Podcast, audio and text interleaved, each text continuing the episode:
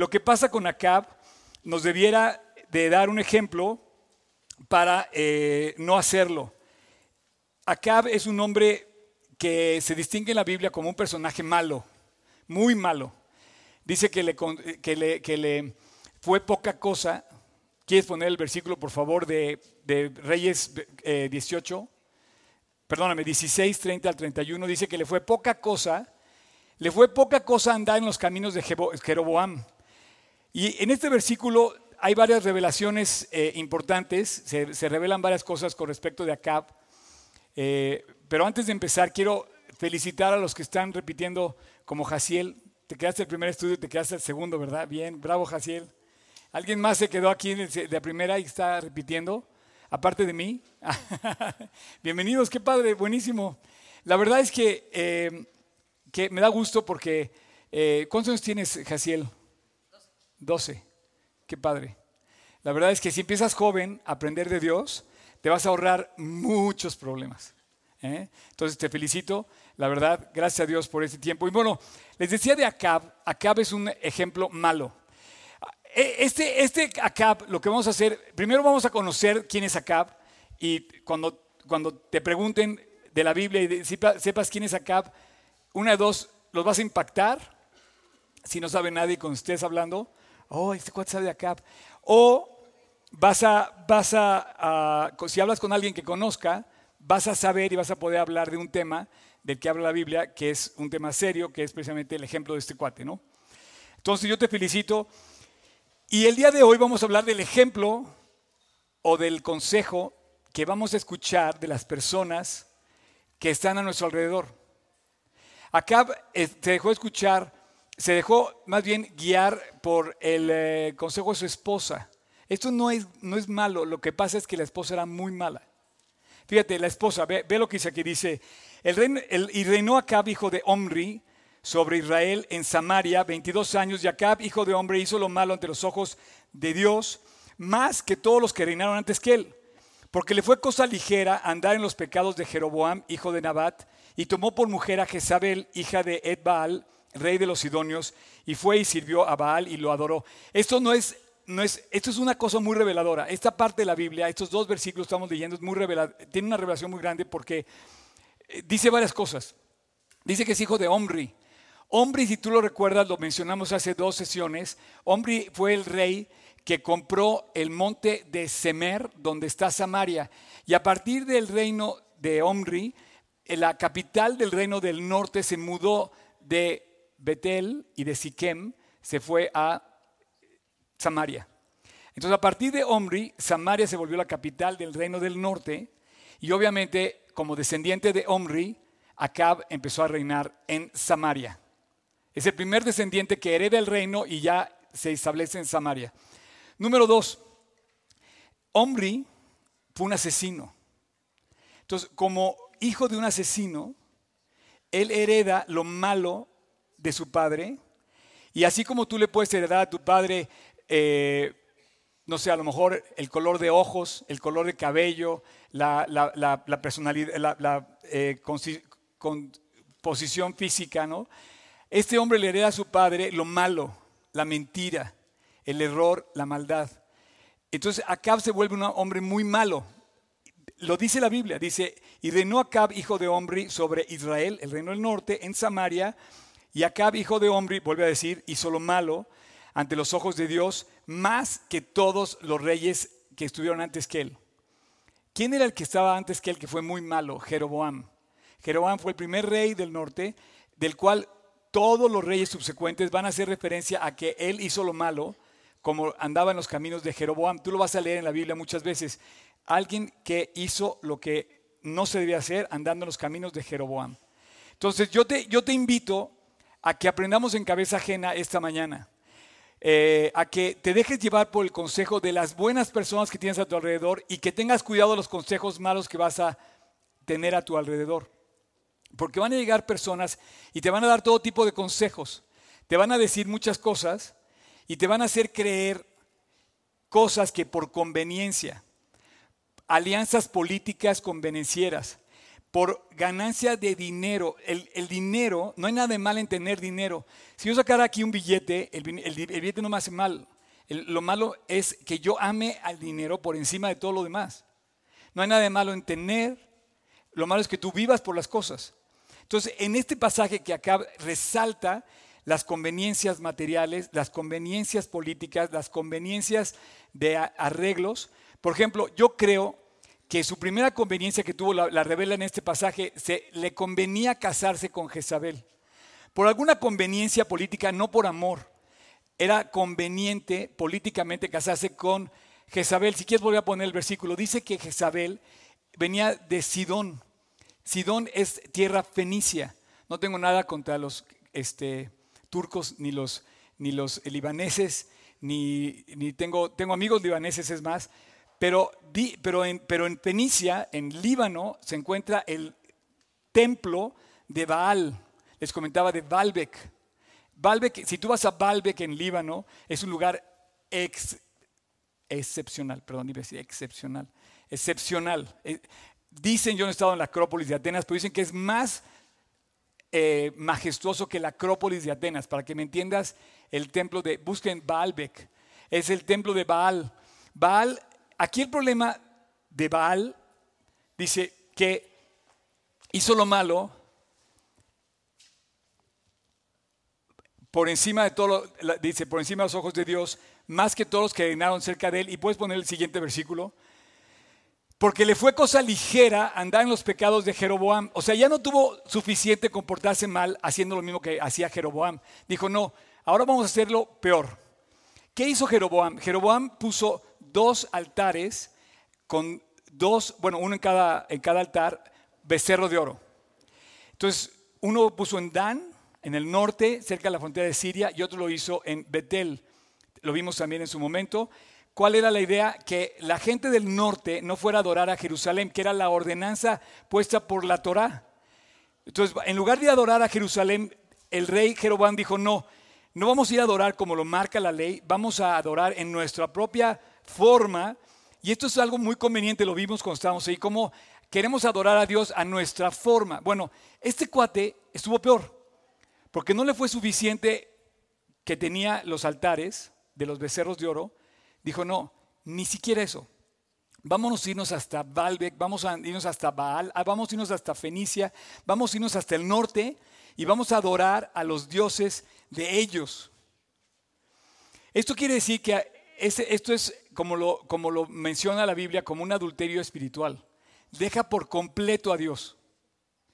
Entonces le fue poca cosa andar en Jeroboam, inventa un Dios nuevo.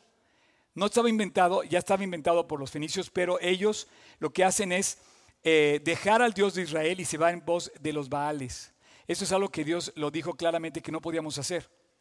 Entonces, eh, esto nos revela este versículo y además dice que Jezabel tomó mujer de ellos. Entonces, aquí hay tres personajes que de hecho quiero mencionar un cuarto personaje. Tenemos a, Acab, el rey malo, su esposa Jezabel, y van a aparecer dos personajes más. Eh, les voy a decir, conforme vayan apareciendo, les voy a decir de quién habla más. Vamos a hablar de este, este, este pasaje de cuatro personajes. Jezabel Jezabel era una mujer todavía más mala. No cabía en ella nada bueno. De hecho, yo creo que estaba peleada con cualquier cosa buena.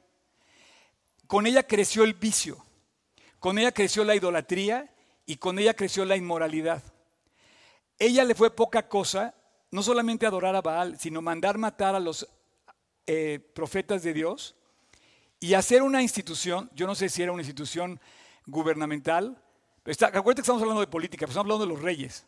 Pero ella como esposa, primera dama del rey, hizo una institución gubernamental en donde le dio de comer comida gratis todos los, todos los días a 850 profetas falsos, 450 profetas de Baal y 400 profetas de Acera. Entonces él se casa con una mujer que domina el comportamiento del hombre. Entonces tenemos a un rey malo, débil. Y tenemos una reina mala pero fuerte. Y pareciera que en lugar de hablar de Acab, vamos a hablar de Jezabel, porque prácticamente lo que él hace, lo hace guiado, infundido por su esposa. Vamos a ver la gráfica de la cronología que hemos estado manejando aquí con ustedes. Esto es donde hemos llegado hasta hoy. Fíjense, llevamos nueve reyes del norte y seis reyes del sur, y nos faltan, tienen que ser 40, 20 de cada uno. Entonces nos falta un buen. Y estamos aquí, aquí es donde está nuestro personaje, Acab. Yo lo puse junto con Jezabel porque es demasiado fuerte la influencia de ella. Y aquí es donde eh, bueno, hay una referencia hacia, hacia eh, Baal. Y en este momento estamos donde los dos hacen diferentes arreglos sucios, malos, muy malos, en donde mandan matar inclusive gente. Al ver esto Dios le manda un profeta, que lo vimos la semana pasada, que era, perdón, era Elías. Y Elías tiene por objetivo de reprimir corregir y enderezar el rumbo de, de, Acab. Entonces, lo primero que le dice a Acab, le dice, ¿sabes qué? No te va a salir con la tuya, Dios te va a cerrar la llave de las aguas, no va a llover en tres años y medio. Y entonces él se pelea y dice, ¿por qué? Y entonces empieza a, renegar, pero el hecho es que por tres años y medio en Israel hay sequía, ordenada abiertamente como una reprimenda que, Elías le dice a Acab, Dios te va a reprender y te va a castigar. La verdad es que nadie sale bien librado del pecado. Cuando tenemos algo que hemos hecho mal, Dios te puede perdonar y yo así estoy hablando de ti y de mí. Pero las consecuencias malas que hayamos hecho, definitivamente las tenemos que pagar. Si debes X dinero, lo tienes que pagar aunque Dios te perdone que hayas pagado tarde. Pero Dios te va a hacer que llegues a un arreglo y te va a perdonar son demasiados detalles, pero hay consecuencias al pecado. ¿Estamos de acuerdo? Aunque Dios en su misericordia puede perdonar y puede amar. También tú te quedaste, ¿verdad? Bien, buenísimo. Una de dos, o no, o no, o no, le, o no me di a entender, o te gustó demasiado. No, bienvenida. También tú también te quedaste, ¿verdad? Qué bueno, qué, qué gusto. Este, yo una vez fui a un lugar que me gustó mucho y me quedé tres veces a escuchar el mismo sermón. Eh, y aquí me gusta mucho, pero nada más hay dos sermones, entonces yo me quedo siempre al segundo también. este, y bueno, quiero terminar diciéndote nada más que Jezabel es la, como la protagonista de la vida de Acab. Como que ella fue la influencia hacia él y en ese sentido eh, es una realidad lo que vemos. Pero ella se va a distinguir al grado que la última mención que se hace de Jezabel está en Apocalipsis capítulo 2 versículo 20 que dice, tengo unas cosas, pocas cosas contra ti. Dice que tienes ahí retenida a esa mujer, le dice, Jezabel, que incita a los hombres, a los, a los, a los hijos de Dios, a los hijos de Israel, a apartarse de Dios. Y dice dos pecados, eh, eh, que señala dos pecados. Dice, seduce a los siervos a fornicar. Sas. O sea, para que veas qué nivel de mujer. Y dice, y a comer cosas sacrificadas a los ídolos. Desde el inicio de la serie yo te dije que el pecado más grande que los hombres han resaltado en reyes, políticamente hablando y en general, es el pecado de la inmoralidad y de la idolatría. Si tú ves todas las listas de pecados de la Biblia, cuando se menciona la lista de pecados, empieza casi todas, el 90%, 95%, con pecados de inmoralidad. Y aquí Jezabel no, no se quedó atrás, él, ella seducía, su filosofía, su forma de vivir, su manera de ser, seducía a fornicar, en un sentido, inmoralidad, y a crear idolatría. Creo yo que esos son los problemas más grandes que vivimos hoy en día. Si en aquel entonces había problemas de inmoralidad, hoy más. Yo pienso que este, este problema de inmoralidad lo sufrimos a diario de una manera inimaginable. Como nunca hoy estamos al alcance de un clic para lo que tú quieras y, desees. Entonces, tenemos que tener convicciones muy claras, como vamos a ser nuestro tercer personaje, pero antes de pasar al siguiente, quiero decirte que esto fue una alianza, no tanto de amor. Yo no sé si ellos, ves que el amor, o sea, pues un matrimonio supuestamente debe ser en base al amor. el romance, la ternura, el cariño, el cuidado, el darse, el entregarse a la persona. Pero yo no sé si este matrimonio fue una especie como de arreglo político. Porque ella era Fenicia, hija del príncipe del rey de Fenicia, del, rey de, de, Sidón, y se casa con el rey heredero de Israel, del reino del norte. Entonces yo no sé hasta dónde lo dejo ahí en el tablero para que ustedes decidan, pero estamos frente, si hablamos de política, estamos frente a un arreglo de conveniencia política. Y muchas veces, eso es además una costumbre en el Medio Oriente, que puedas tener arreglos hacia las personas con las que te vas a casar. Arreglos de familias y, por supuesto, arreglos cuando hablamos de política con más razón. Así es que, ¿tendría tintes políticos su matrimonio? ¿O tendría tintes románticos? A mí, en ninguna parte de todo este estudio aparece ningún gesto de amor genuino entre ellos. Aparece una avaricia tremenda, al grado de que podían matar por conseguir sus objetivos. Entonces Acab em, pareciera que es el personaje, pero de hecho es su esposa, Jezabel, la que hace el eh, protagonismo de este, de este momento en la historia de los reyes. Y aparece un tercer personaje que se llama Abdías. Este quiero que lo guarden así como Daniel, como José. No se habla tanto de él, pero se habla y cuando se habla yo creo que hay que mencionarlo. Capítulo 18, versículo 3 al 5 de Primera de Reyes. Y Acab llamó a Abdías. Si alguien le quiere poner así a su hijo, sí póngale Abdías. Su mayordomo. Abdías era, un era en gran manera temeroso de Dios. Porque cuando Jezabel destruía a los profetas de Dios, Abdías tomó 100 profetas y los escondió de 50 en 50 en las cuevas y los suscitó con, pan y agua. Y dijo pues a Abdías, ve por el país a todas las fuentes de las aguas y a todos los arroyos y ve a ver si acaso hallaremos hierba que conservemos la vida para los caballos, las mulas, para no, dice, para que no nos quedemos sin bestias. Interesantísimo, la Biblia es increíble. Él agarra a Abdías y Abdías estaba en, el, en la corte real.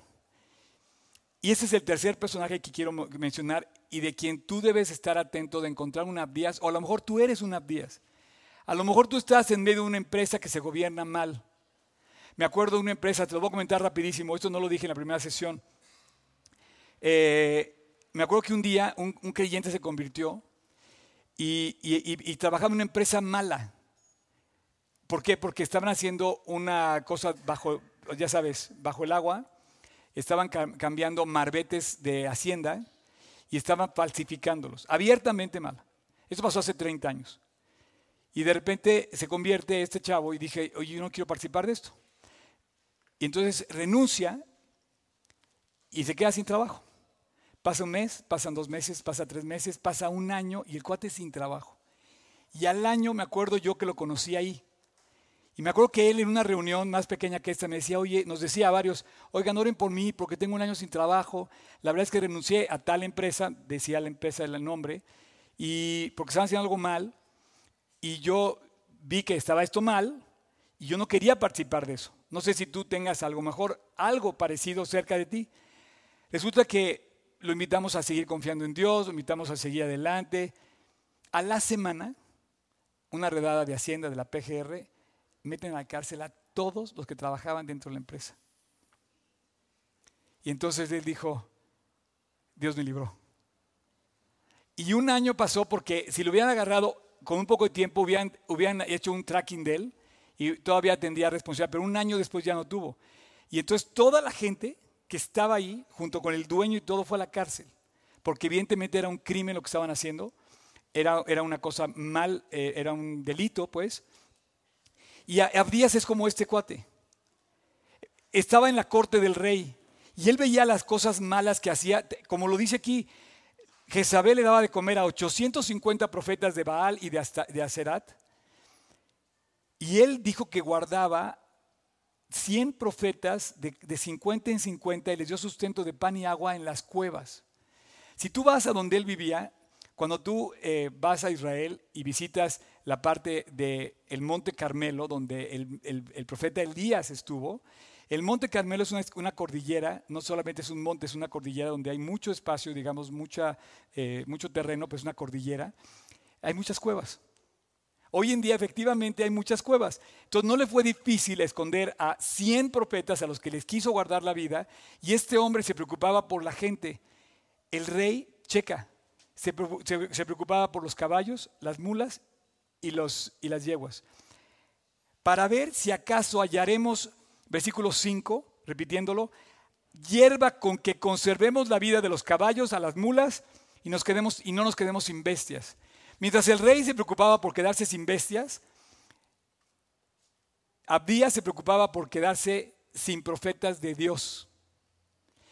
Y dijo, encima de lo que cueste, yo en el palacio del rey voy a cuidar de estos profetas de Dios. Wow, este cuate es un valiente, este cuate es un discípulo, este cuate es alguien que dijo, voy a ir a mi estudio de la Biblia y voy a hacer lo que me dicen ahí. Si viniera aquí, estaría tomando nota. Oye, Oscar dijo que hiciéramos esto y se iba, y cuando, y de al final me decía, oye, Oscar, fíjate que trabajo en el Palacio Real y a lo mejor en ese palacio está el rey eh, malo Acab y la reina Jezabel y todos eran, le tienen miedo. Evidentemente por la historia le tienen miedo a Jezabel y Acab porque era un malvado. Te mandaba a matar por decir que creas en Dios. Entonces, él venía al estudio de la Biblia y decía, yo voy a cuidar a los profetas de Dios. Ora por mí porque estoy rebelándome contra el rey para salvar a los buenos, ¿no? Un valiente, ¿sí o no? No sé si tú o yo seamos de esos, como Cory Ten y su padre, que guardaba a los que estaban perseguidos en la Segunda Guerra, y en Holanda, ahí en ese, en ese lugar, eh, hizo un refugio secreto para guardar a los judíos que, que pudieran escapar de la persecución nazi. Siempre va a haber días en tu camino. Siempre va a haber gente buena que va a resaltar y Dios va a tener cuidado de poner en la Biblia a alguien que de verdad no quiere caer en lo mismo de todos los demás. Y así como uno hace arreglos políticos para salir adelante entre Jezabel y, y, Acab, hay un Abdías que dice no. Fíjate. Eh, ah, bueno, entonces él salva a los profetas. Dice que salva a 150 profetas y los salva de 50 en 50 y les ofreció pan y agua. Los salva.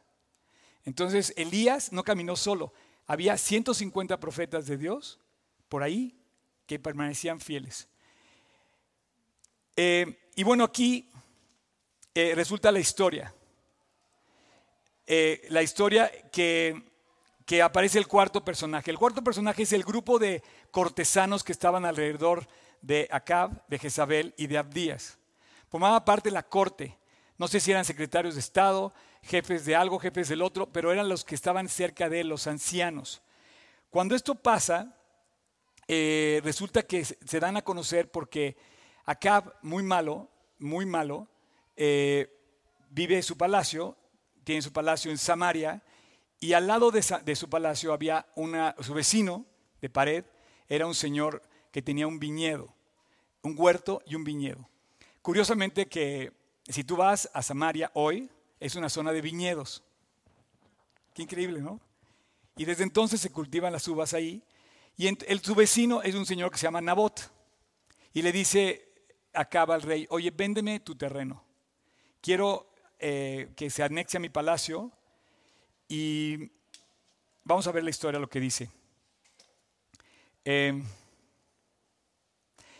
capítulo 21, versículo 1 al 3.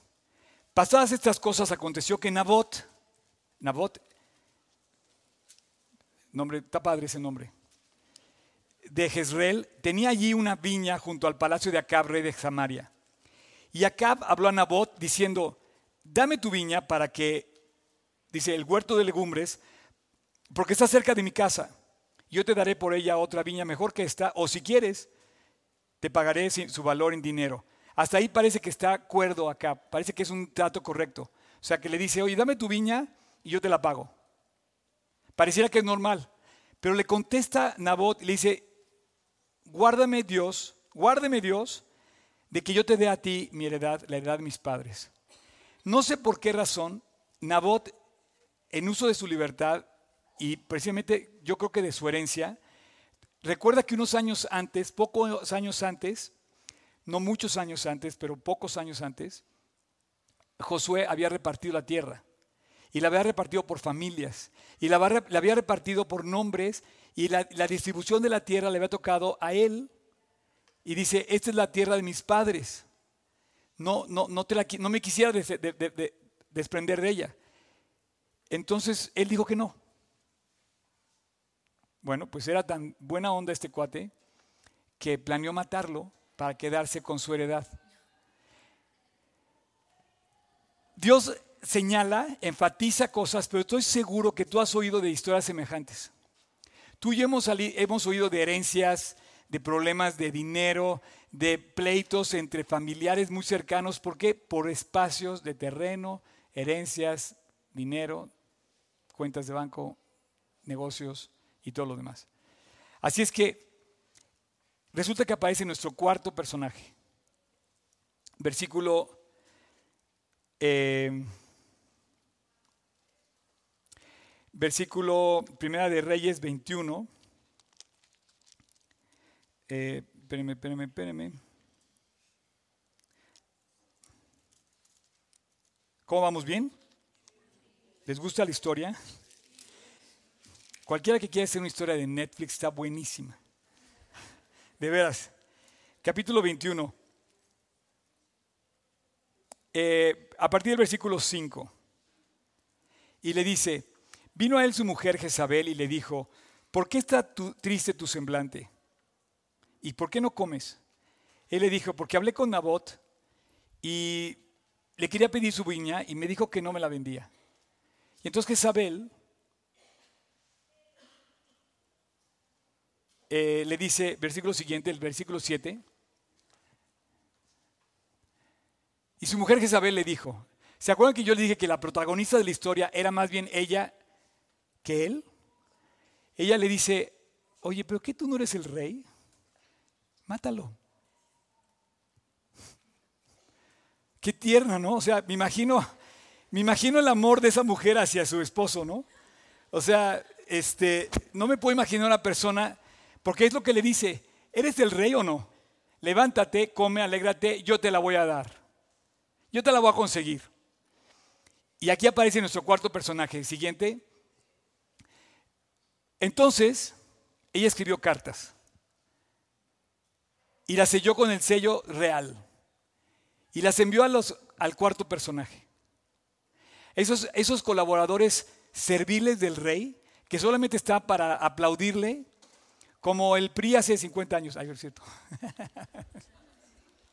No, no, no.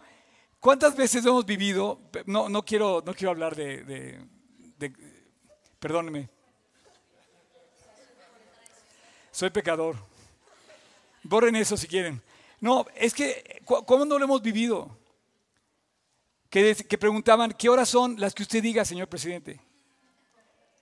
No, es en serio. Que, Dios nos guarde de vivir bajo la injusticia de tener colaboradores en las cortes que solamente le den al lado al, emperador malo. Entonces, fíjate nada más, nuestro cuarto personaje. Y las envió a los ancianos, a los principales que moraban en la ciudad con Nabot, y les dice, ayunemos y poned a Nabot delante del pueblo y a dos hombres perversos que sean testigos delante de él, que atestiguen contra él y digan, tú has blasfemado contra Dios y contra el rey. Eres reo de muerte. Y los de la ciudad, los ancianos y los principales que moraban ahí, hicieron como Jezabel les mandó Dejen ahí tantito, suspendan, así quédense, como, como la escena así que se queda así, en la, que de repente ves y sale un cuate a explicar. Dejen ahí la escena. Imagínate que llegan los colaboradores de la corte y les dice, entremos a dos, consigamos a dos testigos falsos y digamos que él va contra Dios y contra el rey. Y los de la corte dicen, va. Y que muera. Y los de la corte dicen, sí, que se muera. Y aquí, hablando de política, siento que hay mucho parecido a los arreglos políticos de hoy. Hoy, si tú no tienes, no quiero decir hoy, pero me refiero a la contemporaneidad de nuestra vida. Si tú no tienes parte del partido, luchas porque simplemente no eres cuate del que está gobernando. No quiero hablar de ningún partido, pero es una realidad. Y se ve que estos estaban vendidos al partido. El partido de estos se llamaba mentira. ¿De qué partido son? De la mentira. ¿Por qué? Porque predicaban la mentira y anunciaban la mentira y por la mentira mataban. Y dijo, vamos a mentir y vamos a decir que Nabot está contra Dios y contra el rey, nada más porque no le quiso vender su parte. Mátenlo. Y entonces ellos dijeron, sí. Y entonces hicieron toda una, toda una falsa eh, eh, audiencia en donde sacaron un veredicto falso y quedó precisamente puesto en evidencia la, maldad de Jezabel, de Acab y de los de la corte.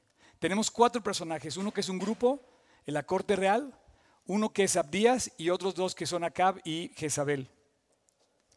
Y bueno, versículo 25, a la verdad ninguno fue como Acab que se vendió para hacer lo malo ante los ojos de Dios porque Jezabel su mujer lo incitaba. Él fue en gran manera abominable caminando en pos de los ídolos, conforme a todo lo que hicieron los amorreos a los cuales lanzó Dios de delante de los hijos de Israel.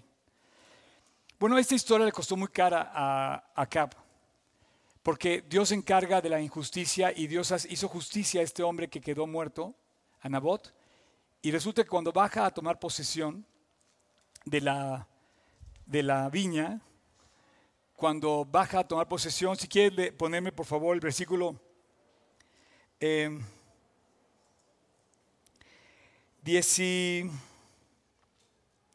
15.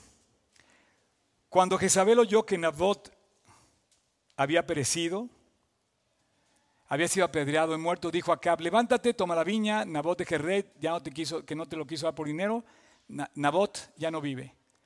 Versículo 16.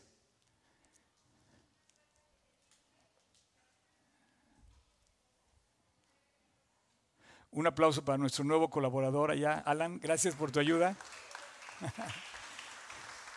Oye, me encanta, me encanta que, verdad, que, un grupo grande de colaboradores aquí son, son chavos y la verdad me encanta que viene desde casi desde desde el estado vecino y viene a servir acá. Gracias, gracias Alan. Y si oyendo acá que Nabot se había muerto, se levantó para descender a la viña de Nabot y tomar posesión de ella. ¿Qué, o sea, qué sinvergüenza. O sea, en lugar de ir a lamentar y a llorar su muerte, se para a tomar posesión de la viña. Siguiente versículo. Entonces vino palabra de Dios a, a Elías y le dijo, ve, levántate y desciende contra Acab, que está en Samaria, que está a punto de tomar posesión de la viña, y le hablarás diciendo, así ha dicho Dios, ¿no mataste? Pues así como mataste, tú vas a ser muerto. Y Dios cobra el en juicio, cobra, cobra la, la, hace justicia. Esto es increíble. Sobre el alto, dice la Biblia, reina otro más alto. Ese es mi Dios. Por eso cantábamos, Dios Todopoderoso. Porque sobre el alto reina otro más alto. Y entonces este hombre le dice, así como mataste, tú también vas a ser muerto.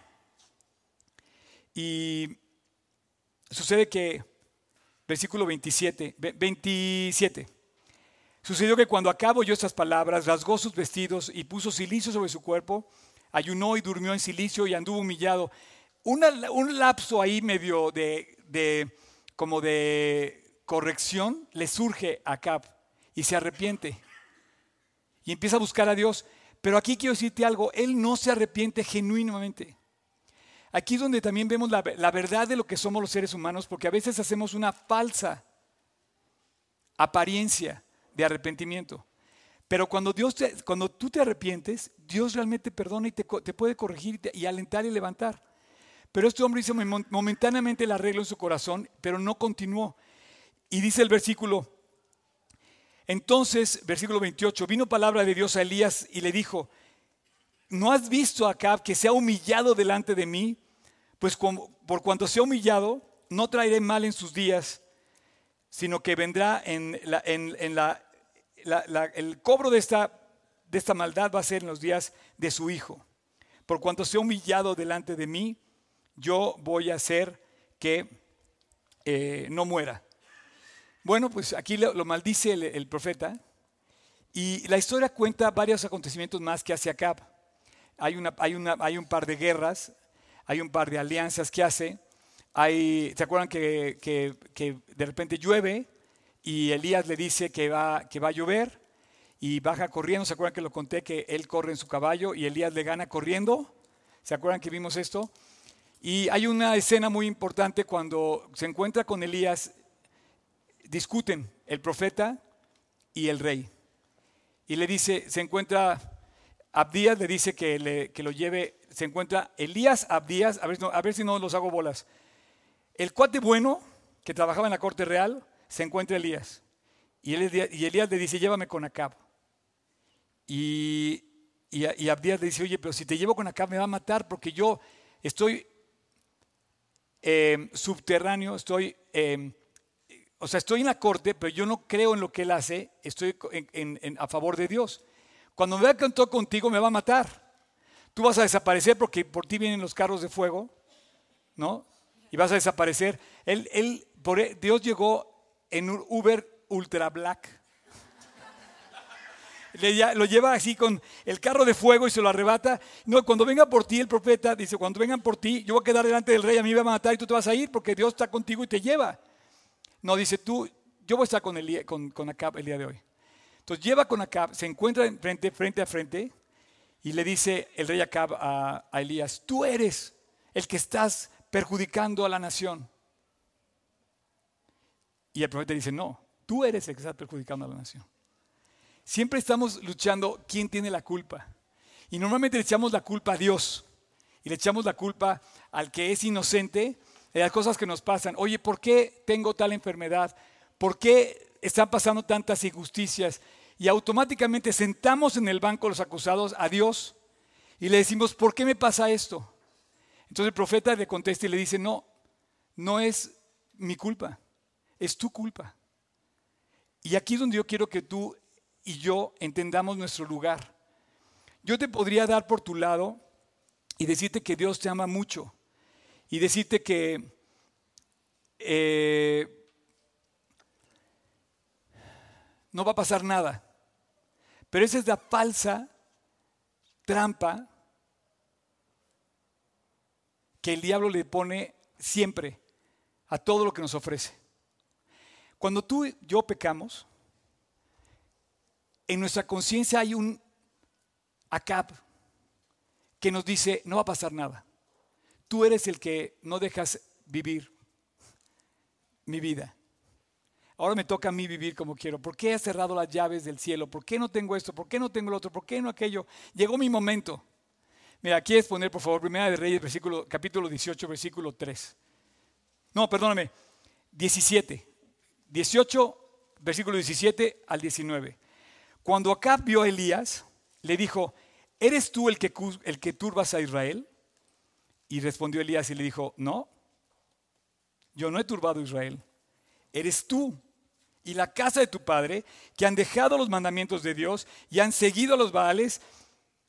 Qué increíble profeta, qué increíble la posición de Elías que se atreve a decirle al, al malo en dónde está mal, ¿no? Pues ahora envía ahora y congrégame a todo Israel al monte Carmelo para los 400 profetas de Baal y los 450 profetas de, de Azarat. Entonces hace la famosa eh, eh, desafío de Elías, que pone en el altar de los profetas de Baal y el altar de Dios, y Dios envía fuego del cielo, y el, el, que, el que se comprueba que es el profeta de Dios es Elías. ¿no?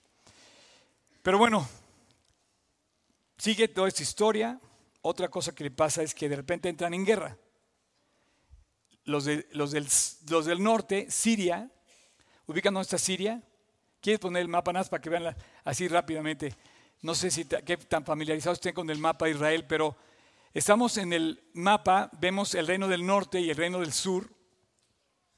Aprovechando nuestra, nuestra pantalla, eh, cualquiera de los dos todo bien, pero déjalo aquí si quieres. El reino del norte es el azul, este es el reino del sur. Aquí está Jerusalén como capital del reino del sur y aquí está Samaria como capital del reino del norte. Todo esto sucede ahí en Samaria. Pero del norte viene Siria. De hecho, hoy en día la frontera norte con Siria es una frontera especialmente vigilada y con Líbano. No hay relaciones diplomáticas de Israel con, ni con Siria ni con Líbano. Hay una guardia especial a lo largo de toda la frontera con tanques apuntando porque hay un acecho continuo de los sirios y hay una guerra que, está como tenso, pues no es que estén en guerra abierta, pero hay, mucha tensión bélica en la zona. Siempre ha habido. Entonces llega el, llega el rey de Siria y le dice, te voy a invadir. Resulta que ganan la batalla porque el rey se asocia con el rey del sur, con Josafat. Josafat le dice, vamos a buscar a Dios. Y es como un lapso que le da Dios de chance para corregir esto. Eh, buscan a Dios, pero Dios le dice, no vas a ganar. Y es más, vas a morir. En la batalla vas a morir, pero ellos no te van a conquistar, pero tú vas a morir. Vas a ganar la guerra, o sea, no te van a conquistar, pero tú, rey Acab, ahí vas a morir. Y en el mismo lugar, fíjate bien lo que le dice, en el mismo lugar donde los perros lamieron la sangre apedreada, derramada de Nabot, en el mismo lugar van a, los perros van a lamer tu sangre.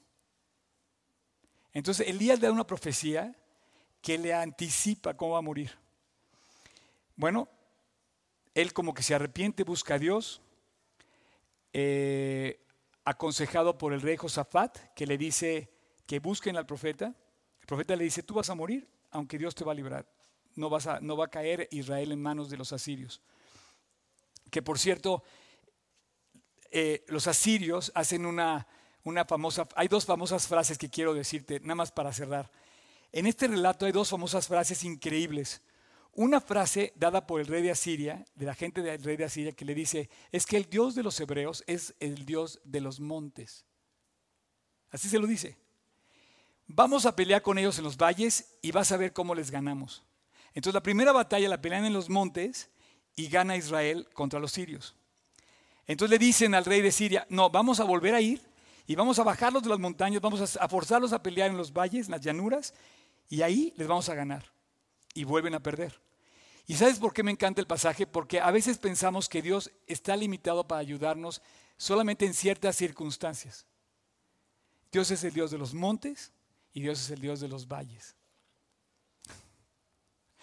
Esa es una. Y la otra que les quiero contar es una frase que saca a Cap eh, en otro lapso que tiene, como de brillantez, que le dice cuando va a pelear contra el rey de, Siria, le dice, eh, voy a pelear contra ti, le amenaza de guerra. Y entonces el rey le contesta, Acab le contesta al rey Benadab de Siria, no se alabe tanto el que se ciñe las armas como el que las desciñe. ¿Qué frase? ¿eh? No sé si me cachan.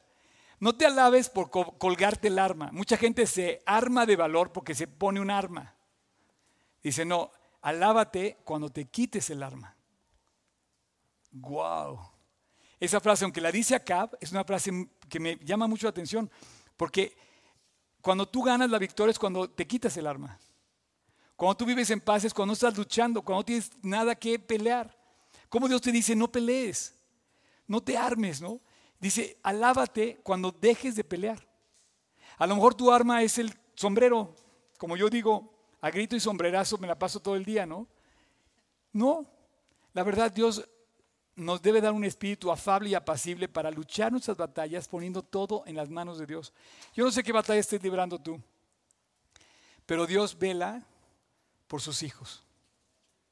¿Quieren pasar, por favor, el worship, en nuestro, nuestro eh, worship de hoy? Que quiero darles un aplauso, por favor, a todos.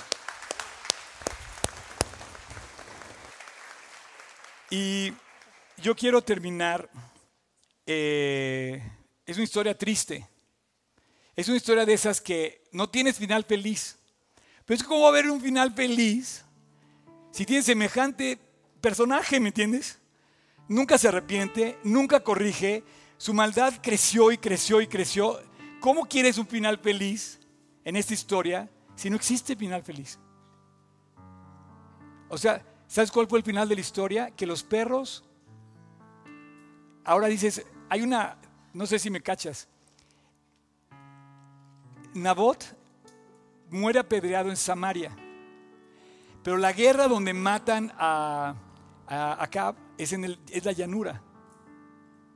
Y dice, pero no era el mismo lugar, el profeta se equivocó. ¿Cómo fue? Bueno, dices, es que no fue el mismo lugar. Uno fue la batalla, fue en la llanura, y otra fue en Samaria, donde apedrearon a, en la, afuera de Samaria.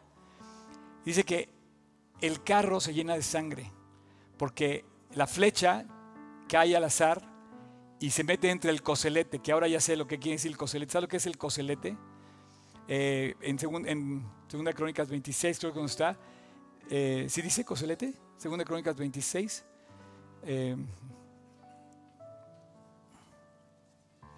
27. Eh, ay, perdón. Pero bueno, dice coselete. ¿Qué es el coselete? Es una armadura. El, el soldado tira una flecha al azar y resulta que Dios hace que esa flecha le caiga herida de muerte a Acab. Estaba disfrazado, estaba peleando, aparentemente iba a ganar la guerra porque los profetas le habían dicho los falsos que iba a ganar, pero el, hombre de Dios, Micaías, le dijo, no, tú no vas a ganar, tú vas a morir.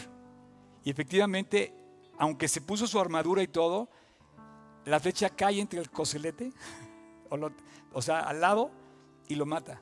Entonces su sangre lo suben al carro y el carro lo llevan a Samaria y en el mismo lugar donde los perros lamieron la sangre de Nabot, ahí mismo también lamieron la sangre de este hombre muerto. Qué historia más triste. Padre, muchas gracias. Vamos a dar gracias. Si quieres poner de pie, gracias, muchas gracias Dios por esta historia.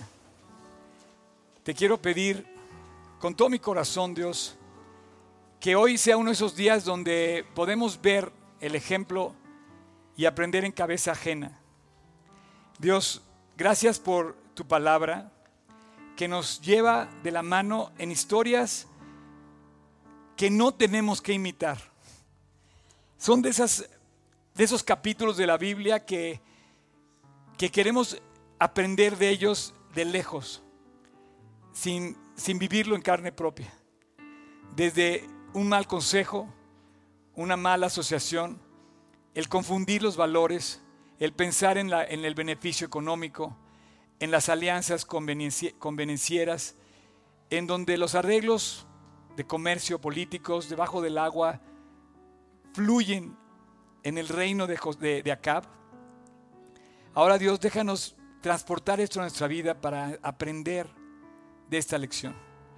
No hay como tú. No hay nada que se le compare a vivir en los principios. El que siembra bien, bien va a cosechar.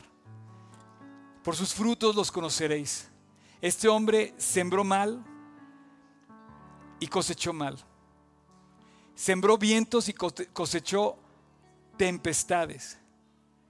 Su vida fue un enredo, su vida, fue una bola de nieve que fue creciendo en maldad y no hubo para él remedio. No se arrepintió, no buscó a Dios, lo intentó en un momento, pero no lo hizo genuinamente. Acab, que no se nos olvide Dios, que no hay como vivir en los principios que tú nos das. Y quiero aprovechar esta enseñanza increíble para darte gracias, porque tú nos invitas a bien a prosperar, a crecer, a amar, a ampliar nuestro corazón, a extender nuestros brazos, a confiar en ti, a no vengarnos nosotros mismos, sino a dejar que tú cobres las injusticias de nuestras vidas. Gracias porque dentro de todo tú reinas.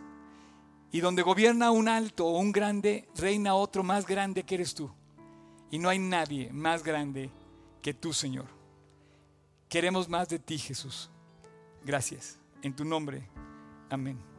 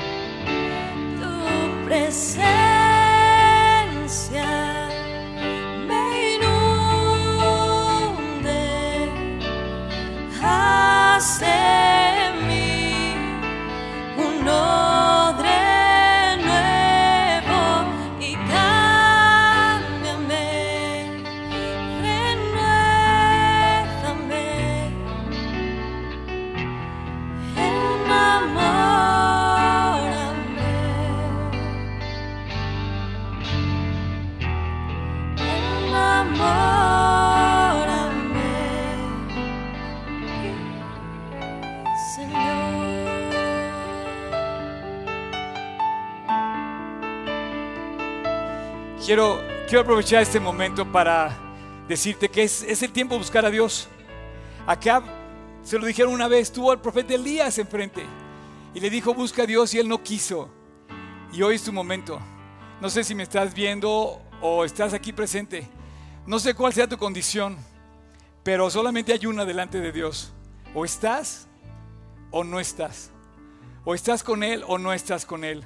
O vive en tu corazón o tu corazón está vacío. Y como dice Efesios, perdido en tus delitos y pecados. La Biblia nos dice que Él está a la puerta llamando. Y ¿cuántas veces estuvo a la puerta llamando en la vida de Elías? Digo, en la vida de, de Acab, con Elías. Bueno, pues hoy está a tu puerta llamando y te dice, he aquí que yo soy a la puerta. Si alguno oye mi voz y abre la puerta, entraré a él y cenaré con él y él conmigo. Al que venciere yo le daré que se siente conmigo en mi trono, así como yo he vencido y me he sentado con mi Padre en su trono. El que tuviera oído para oír, oiga. Que no le pase como a Cap, que nunca oyó. Solamente oyó el mal consejo. Solamente oyó la voz perversa de querer más, atesorar más. Y nunca oyó la voz de reconcíliate con Dios. Enamórate de Dios. Vuelve a Dios, vuelve a casa. Si tú quieres, cierra tus ojos. A lo mejor Dios está llamando a la puerta de tu corazón. Yo no te conozco, pero Dios sí. No sé qué estás viviendo, pero Dios sabe. Y tú también. Solo tú y Dios saben exactamente qué es lo que pasa dentro de tu corazón.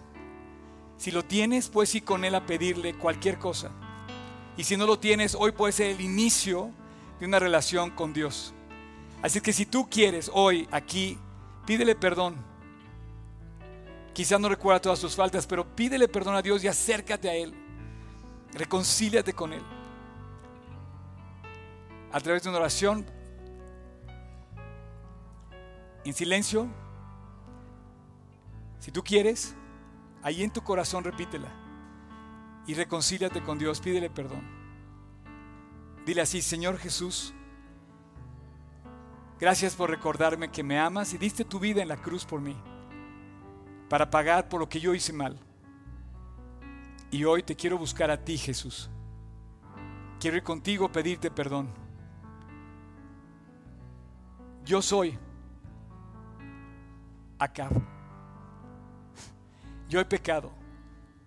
Yo he hecho lo malo. Yo estoy aquí como en rebelión contigo, pero no quiero más. Se acabó mi lucha contigo, Dios.